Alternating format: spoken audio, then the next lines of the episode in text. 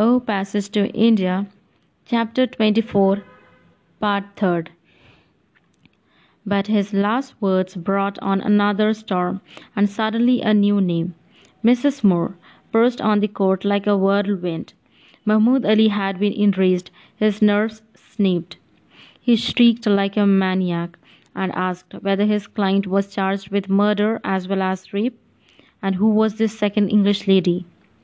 I don't propose to call her. You don't because you can't. You have smuggled her out of the country. She is Mrs. Moore. She would have proved his innocence. She was on our side. She was poor Indian's friend. You could have called her yourself, cried the magistrate. Neither side called her, neither must quote her as evidence. She was kept from us until too late. I learned too late. This is English justice. Here is your British Raj. Give us back Mrs. Moore for five minutes only, and she will save my friend.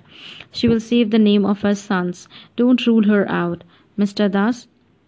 Take back those words as well as you yourselves are a father.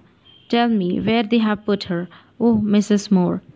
If the point is of any interest, my mother should have reached Aden, said Ronnie dryly. He ought not to have intervened, but the onslaught has startled him imprisoned by you there because she knew the truth.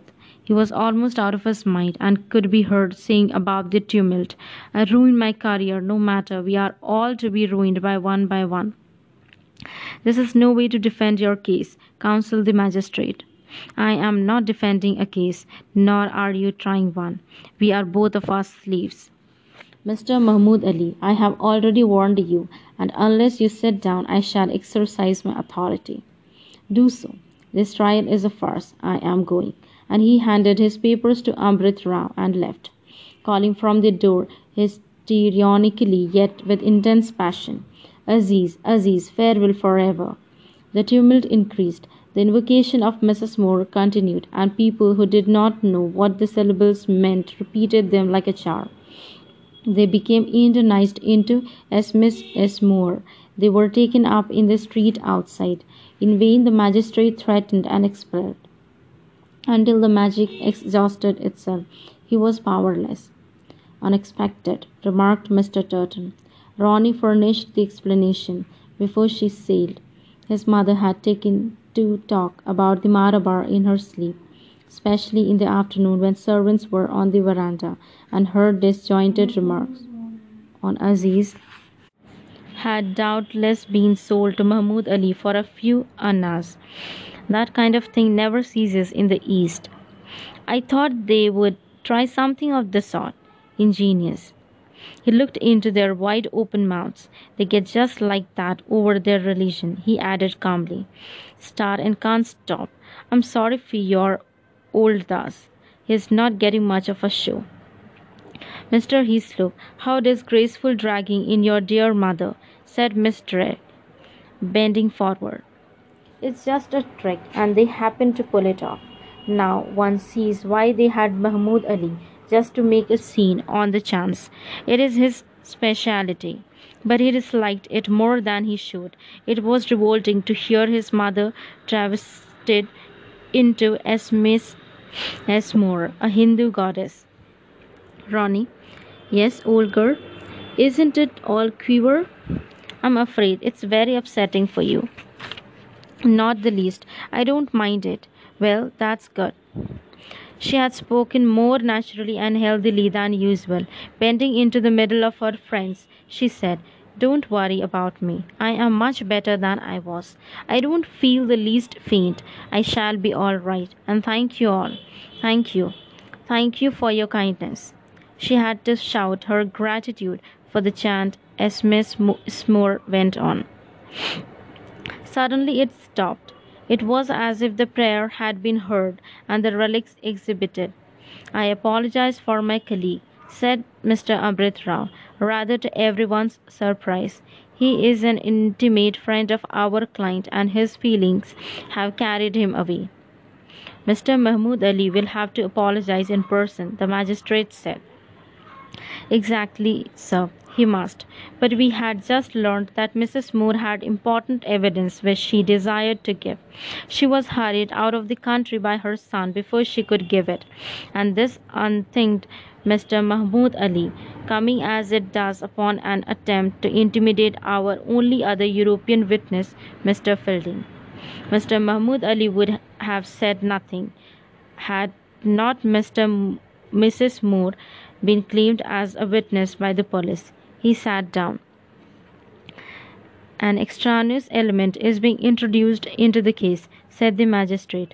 I must repeat that as a witness Mrs. Moore does not exist. Neither you, Mr. Amrit Rao, nor Mr. McBryde, you, have any right to surmise what that lady would have said. She is not here, and consequently she can say nothing. Well, I withdraw my reference said the superintendent wearily.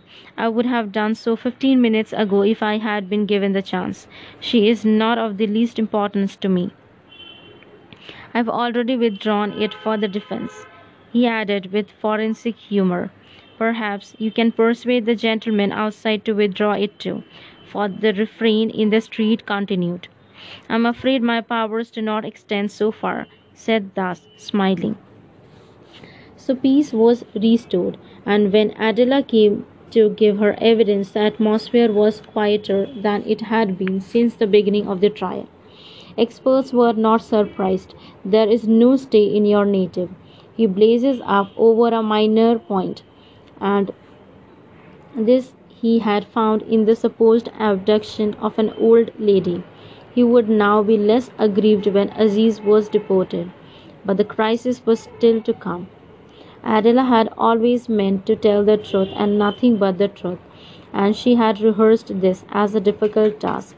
Difficult, because her disaster in the cave was connected, through by a thread, with another part of her life, her engagement to Ronnie. She had thought of love just before she went in, and had innocently asked Aziz what marriage was like, and she supposed that her question had roused evil in him. To recount this would have been incredibly painful. It was the one point she wanted to keep obscure. She was willing to give details that would have distressed other girls, but this story of her private failure she dared not to allude to. And she dreaded being examined in public in case something came out. But as soon as she rose to reply and heard the sound of her own voice, she feared not even that. A new and unknown sensation protected her, like magnificent armor.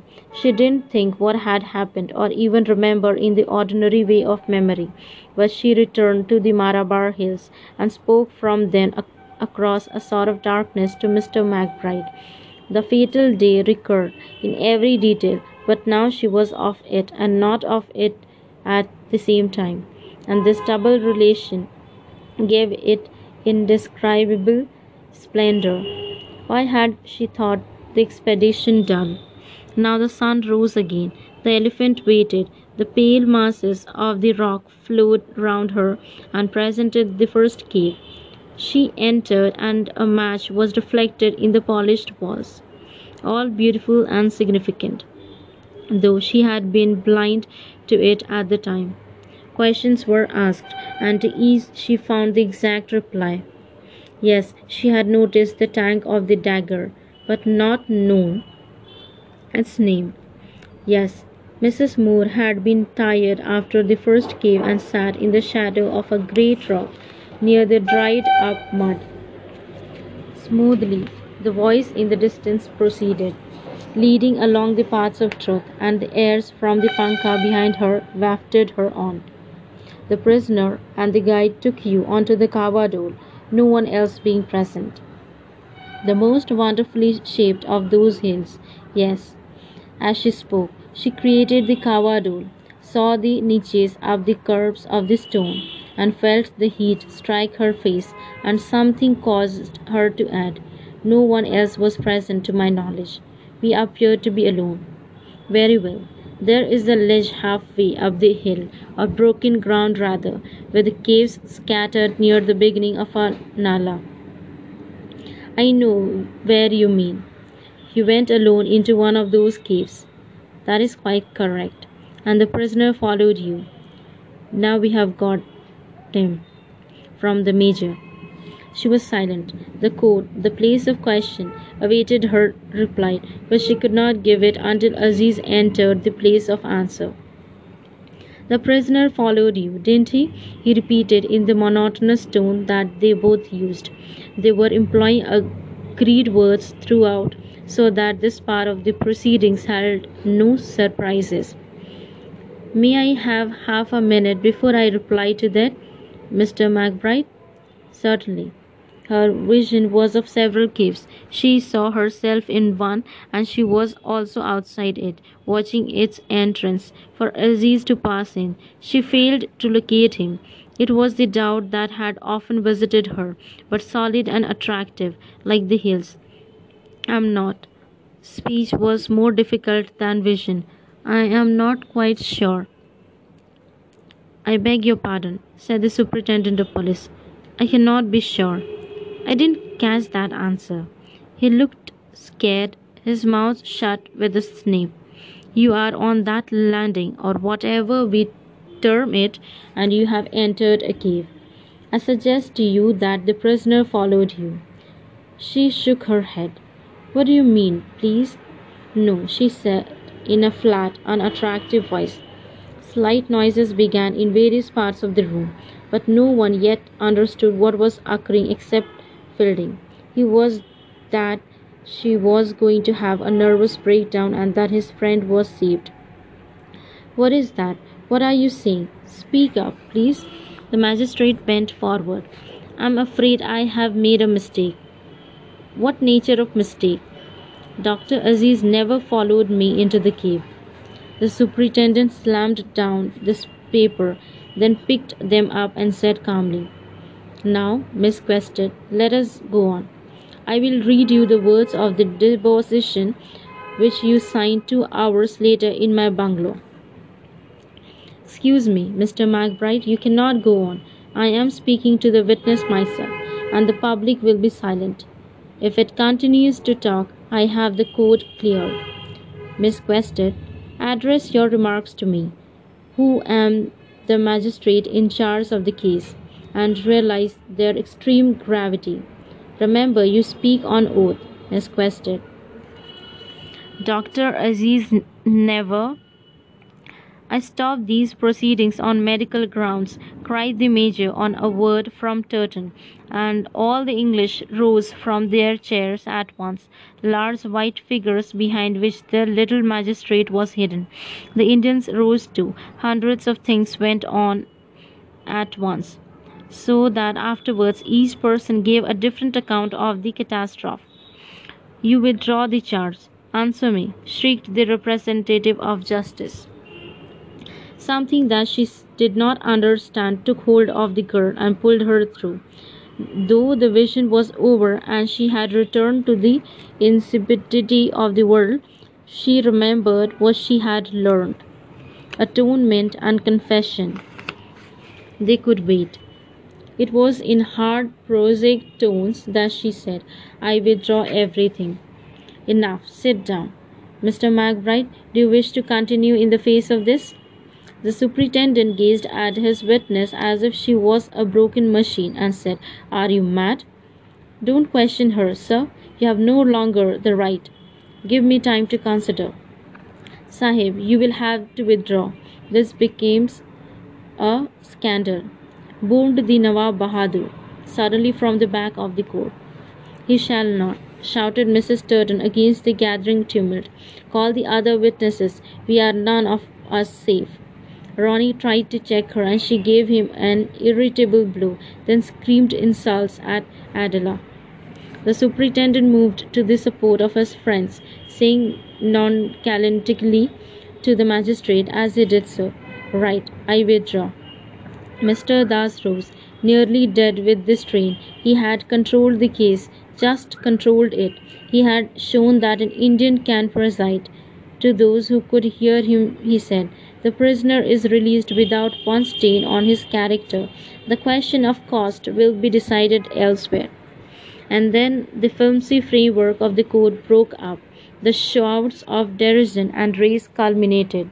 People screamed and cursed, kissed one another, wept passionately. Here were the English, whom their servants protected. Their Aziz fainted in Hamidullah's arms. Victory on this side, defeat on that. Complete for one moment was the antithesis. Then life returned to its complexities. Person after person struggled out of the room to their various purposes, and before long no one remained on the scene of the fantasy but the beautiful naked god. Unaware that anything unusual had occurred, he continued to pull the cord of his punkah, to gaze at the empty dice and the overturned special chairs, and rhythmically to agitate the clouds of descending dust.